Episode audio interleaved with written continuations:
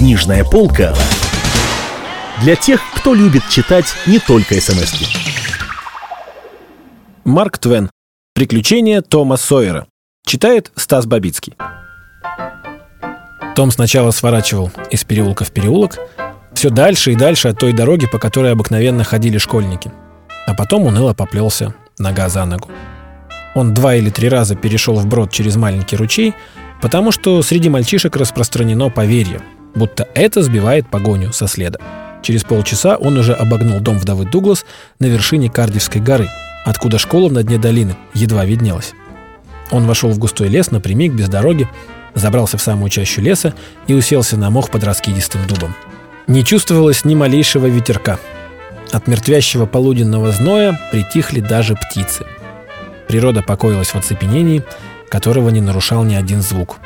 Редко-редко долетал откуда-то издали стук дятла, но от этого всеобъемлющая тишина и безлюдье чувствовались только еще сильнее. Душа мальчика была полна тоской, и настроение соответствовало окружающей обстановке. Он долго сидел в раздумье, поставив локти на колени и опершись подбородком на руки. Ему казалось, что жизнь — это в лучшем случае неизбывное горе. И он даже позавидовал Джимми Ходжесу, который недавно умер. Как хорошо, думалось ему. Спокойно лежать и грезить. Грезить без конца. И чтобы ветер шептался с вершинами деревьев, и ласково играл с травой и цветами на могиле. Не о чем больше горевать, не о чем беспокоиться. И это уже навсегда. Если бы только в воскресной школе у него были хорошие отметки. Он бы с удовольствием умер. Тогда, по крайней мере, всему конец. Взять хоть эту девочку. Ну что он ей сделал? Ровно ничего. Он ей только добра хотел. А она с ним как с собакой. Ну прямо как с самой последней собакой. Когда-нибудь она об этом пожалеет. Да может уже поздно будет. Ах, если бы можно было умереть не навсегда, а на время. Но молодое сердце упруго и не может долго оставаться сжатым и стесненным. Скоро Том начал как-то незаметно возвращаться к мыслям о земной жизни. Что если бы взять, да и убежать неизвестно куда?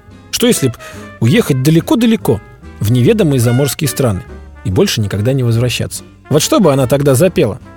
Ему в голову опять пришла мысль сделаться клоуном, но на этот раз она внушила только отвращение. Легкомыслие, шутки, пестрое трико – все это казалось оскорблением его душе, воспарившей в империи. Нет, лучше он пойдет на войну и вернется через много-много лет, весь изрубленный в боях и овеянный славой. Нет, еще лучше, он уйдет к индейцам, будет охотиться на буйволов, вступит на военную тропу где-нибудь там, в горах, или в девственных прериях Дикого Запада, и когда-нибудь в будущем вернется великим вождем, весь утыканный орлиными перьями, страшно размалеванный, и в какое-нибудь мирное летнее утро ворвется в воскресную школу с диким военным кличем, от которого кровь стынет в жилах, так что у всех его товарищей глаза лопнут от зависти. Впрочем, нет. Найдется кое-что и почище. Он сделается пиратом. Вот именно.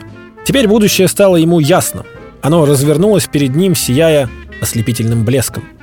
Его имя прогремит на весь мир и заставит людей трепетать. Он будет со славой носиться по бурным морям, океанам на своем длинном узком черном корабле под названием м «Дух бури», и наводящий ужас черный флаг будет развиваться на носу. И вот, в зените своей славы, он вдруг появится в родном городе и войдет в церковь, загорелый и обветренный, в черном бархатном камзоле, в штанах и больших сапогах с отворотами, с алым шарфом на шее, с пистолетами за поясом, ржавым от крови тесаком на перевязи, в шляпе с развивающимися перьями, под развернутым черным флагом с черепом и перекрещенными костями. И, замирая от восторга, услышит шепот. «Это же знаменитый пират! Том Сойер! Черный мститель испанских морей!» Да, решено. Он избрал свой жизненный путь. Он убежит из дому и начнет новую жизнь. Завтра же утром. Как раз в эту минуту под зелеными сводами леса послышался слабый звук жестяной игрушечной трубы. Том сбросил куртку и штаны, сделал из подтяжек пояс, разгреб хворост за поваленным деревом и обнаружил там самодельный лук и стрелы, деревянный меч и жестяную трубу. В один миг он подхватил все эти вещи и пустился бежать босиком в развивающейся рубашке. Скоро он остановился под высоким вязом, продудел ответный сигнал – а потом, приподнявшись на цыпочки, стал что-то осторожно высматривать из-за дерева. Он сказал предостерегающе своим воображаемым товарищам. «Стойте, молодцы! Не показывайтесь из засады, пока я не протрублю!» Из леса вышел Джо Гарпер в таком же воздушном одеянии и также богато вооруженный, как и Том. Том окликнул его. «Стой! Кто смеет входить в Шервудский лес без моего дозволения? Гай Гизборн не нуждается ни в чем дозволении. А ты кто таков, что... что... смеешь держать такую речь?» — подсказал Том. Они говорили по книжке наизусть. «Кто ты таков, что смеешь держать такую речь? Кто я? Я Робин Гуд, и твой презренный труп скоро это узнает. Так ты и вправду этот славный разбойник. Что ж, я буду рад сразиться с тобой. Решим, кому быть хозяином дорог в этом веселом лесу. Нападай!» Они схватились за деревянные мечи, побросав остальные доспехи на землю, и стали в оборонительную позицию, нога к ноге. А потом начали серьезный, обдуманный поединок по всем правилам искусства. Два удара вверх, два вниз. Вдруг Том сказал, «А теперь, если ты понял, в чем штука, валяй поживей». И они начали валять с таким усердием, что совсем запыхались и взмокли. Наконец Том крикнул, «Падай! Да падай же! Чего ты не падаешь?» «Не хочу. А что ты сам не падаешь? Тебе больше досталось». «Что ж такого? Это еще ничего не значит. Не могу же я падать, когда в книжке этого нет. В книжке сказано, и тогда одним мощным ударом в спину он сразил злополучного Гая Гизборна. Так что ты должен повернуться, и я тогда ударю тебя по спине. С авторитетом книги спорить не приходилось. Поэтому Джо Гарпер подставил спину, получил удар и упал. «А теперь», — сказал Джо, вставая, — «давай я тебя убью. А то будет не по-честному». «Нет, это не годится, в книжке такого нет. Ну, знаешь, это просто свинство и больше ничего.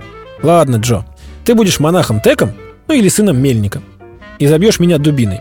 Или я буду шериф Ноттингемский, а ты станешь Робин Гудом и убьешь меня. Оба остались довольны таким решением, и все эти подвиги были совершены. После чего Том снова сделался Робин Гудом, а монахиня-предательница не перевязала его рану, чтобы он истек кровью. И, наконец, Джо, изображая целую шайку осиротелых разбойников и горько рыдая, оттащил его прочь, вложил лук и стрелы в его слабеющие руки, и Том произнес Куда упадет эта стрела, там и похороните бедного Робин Гуда под зеленым деревом. Потом он пустил стрелу, откинулся на спину и умер бы, если бы не угодил в крапиву, после чего вскочил на ноги довольно живо для покойника.